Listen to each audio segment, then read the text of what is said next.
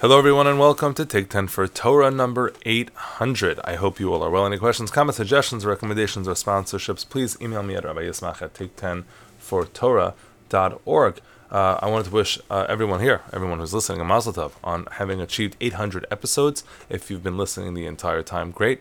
Also, if you've been listening the entire time, you probably are aware there have not been exactly 800 new episodes. There have been repeats here and there over the past five years, and that's okay. But what I'd like to ask of you, if possible, if it's not too much, is to either A, leave a review, because those reviews allow more people to find Take 10 for Torah on the uh, in the podcast uh, player of their choice. Uh, also, that um, if you don't mind, if you could share with somebody who maybe has not heard the podcast, who might enjoy just 10 minutes of their day uh, learning some, what I believe is serious Torah and uh, compact in as efficiently presented as possible. But in any event, thank you for coming along for this milestone, and may we go and climb to 1,000. So today, I'd like to discuss the practical educational elements of the Akedah. Yesterday, we actually discussed the elements of mini Akedas, the Ram versus Avraham, and uh, I think that was a very important lesson. But when we think of the Akedah, as we know, it comes up every Rosh Hashanah. We make a big deal about it. We blow the shofar on Rosh Hashanah. But it's not only something, as we'll see, it's not only something we do on Rosh Hashanah.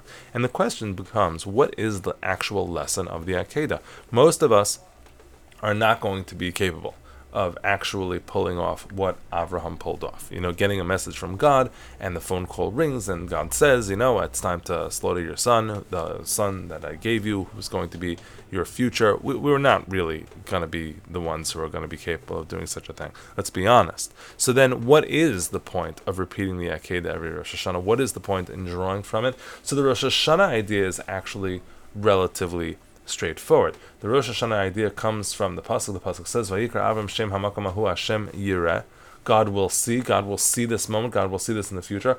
Rashi there says, "Yireh Akedah Zul Slach Yisrael B'Chol Shana U'Lahatzilam Min Hapuranus." The uh, God will see uh, this whole Akedah business, this whole act that was performed over here, and that will save the Jews in their judgment from any sort of bad. Why is that the case? What is the power of this annual reference to the Akedah? So the Medrash Tanchuma fills in some details that occurred with the Akedah, and these details really flesh this out. After Abraham is told to hold his hand and not to slaughter his son, he says as follows. I am not going to leave the Mizbeach until I am able to say what I need to say. I need to get something out. Amar lo, here's what he says to God. Look, um, oh, didn't you tell me Didn't you tell me that I'm going to have all these children and it's going to be like the stars in the sky and the sand in the sea? Amar lo, God says, yes, indeed I did. Amar lo, me, me. Who was this supposed to come from? Who was this progeny supposed to be delivered through? Amarlo, mi Yitzchak. It was supposed to be from Yitzchak. Amarlo says Avram to God, Kashim Shahibalibi Malah Hashivcha Velamalacha. Es malamarti lo kibi yitzchaki lekari lechazara achshav v'sham. You know what I could have said to you, God, when you told me, when you called, and you said, go take him for an oleg, take him for a korban? I could have said, but don't you remember all the promises that you made to me? Don't you remember all the guarantees? And I did not say a word. I did not respond. Kach, so too. When one day, and the day will come, unfortunately, that the Jewish people will do wrong, and they will unfortunately be in a predicament that is due difficult predicament due to the fact that they have done wrong.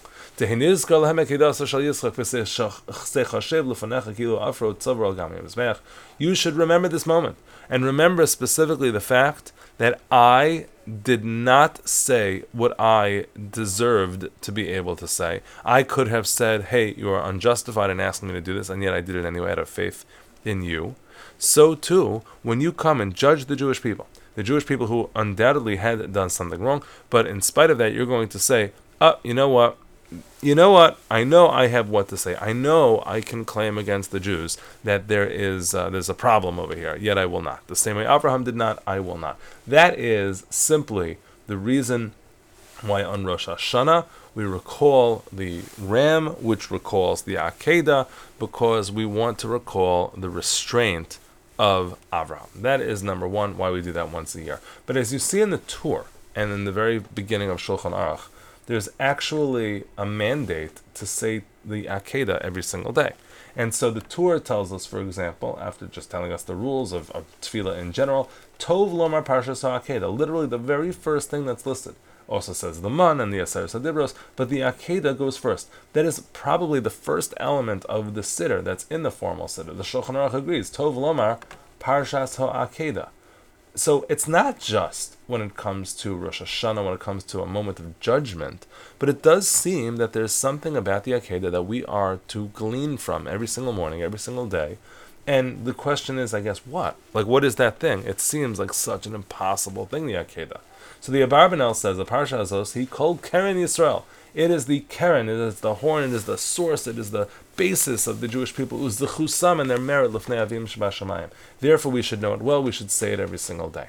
But still, he doesn't quite explain why that is. So, a couple of approaches exist. One of them, uh, very deep. I believe I once shared it here in this format, but uh, it uh, bears review. But let's go through a couple of other reasons. We know there's the principle of zechus avos we focus on the merit of our forefathers. We begin our Shmona Esrei by talking about Elokeinu v'Elokei Avosenu, God, who is our God, who is the God of our forefathers, Elokei Abraham, Elokei Yitzchak, Elokei Yaakov. We focus on the unique relationship that each one of those characters had built with HaKadosh Baruch Hu, reminding ourselves that we also have the potential to develop our own unique relationship. It's not one size fits all. We have to figure out exactly what the nature of our relationship is going to be, the same way Abraham, Yitzchak, and Yaakov did. They had this overwhelming amount of sacrifice involved of being the first, and we sort of piggyback on their merit. We ride on their coattails as we talk about every single time we begin the Shemon Esrei. And we are so focused on the memory of what they had done, it actually finds itself in surprising places we know that uh, in the morning, before they would bring the very first korban of the day, they would need sunrise to happen. So, how would they identify if there was sunrise? Pretty much, they sent the guy out, and the guy would look to see if the sun had risen. So they'd ask the uh, they'd ask the person, "Did it rise up until?" And the light shines up until Chevron. That was the language that the Mishnah brings, and the Gemara brings a few other sentences that would be asked, all with the word Chevron in it. And the Yerushalmi explains that the reason the word Chevron comes up in that context is because we want to begin the day by mentioning the zechus, the merit of our forefathers. Chevron is where they're buried.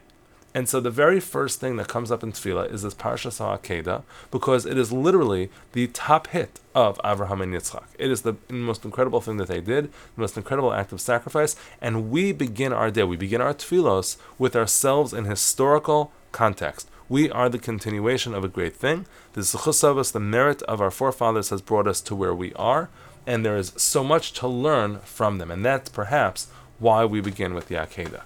But there's another reason to begin with the Akedah, and we have a hint of this in the very beginning of the uh, Shulchan Aruch itself, this Torah specifically talks about all of the midos we're supposed to ha- wake up with. Before it gets to the performance of mitzvahs, before it gets to the actions, it talks about the principles that should undergird our actions. It says we should be uz kanemer, we should bold, kal kanesher, light, we should be rutz, we should be swift, vigibar, ka'ari, we should be strong, and it gives examples about all of these things and how they are to be applied to our lives. So is it surprising that we are supposed to begin the tefillah with the Akedah? The Akedah teaches what principle of Abraham? Yes, of course, the self-sacrifice, and the Beis Yosef indeed says, "Lahachnia yitzur Hashem," to sublimate yourself, to submit to God's control. That is for sure something which we can learn from Abraham. It is very difficult to do at his level, but of course, there is a level at which we can do it. A challenge that we can overcome because we choose to believe that God is the one who commanded and God is the boss. But there's another element, of course, another very important element that we learn from Avraham Avinu, and that is the midah of zrizos. Avraham Avinu vayashkem Avraham baboker. He gets up early in the morning. He gets up early in the morning to do the mitzvah of the akedah. And in spite of the fact that you might argue, hey, maybe I should sleep late. There's no rush today. It's uh, not that important a thing. He and we learn from Avraham the idea of zrizas. That's why we do a bris milah first thing in the morning. That's why whenever we have a question of exactly when things should be timed for, what do we say? It should be done early. We learn this from Abraham. So let's say, let's imagine that it's not only about sacrificing your child. Maybe that's too uh, too difficult a sacrifice. Obviously, that's too difficult a test. That's too difficult a lesson to learn.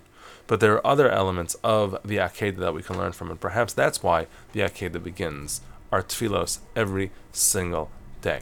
So maybe it's the Akedah as the memorial of Avram's restraint, but that's really mostly once a year. Or it's the zechus avos, like we mentioned Chevron first thing every single morning. We mention the Akedah every single morning. Or perhaps it's one of the midos that's found in the story. It's not the entirety of the story because that might be a bridge too far, but it's one of the midos that we learn. Thank you for listening, and once again, thank you all for joining us for episode 800. Hope to see you for many hundreds more. Have a great day.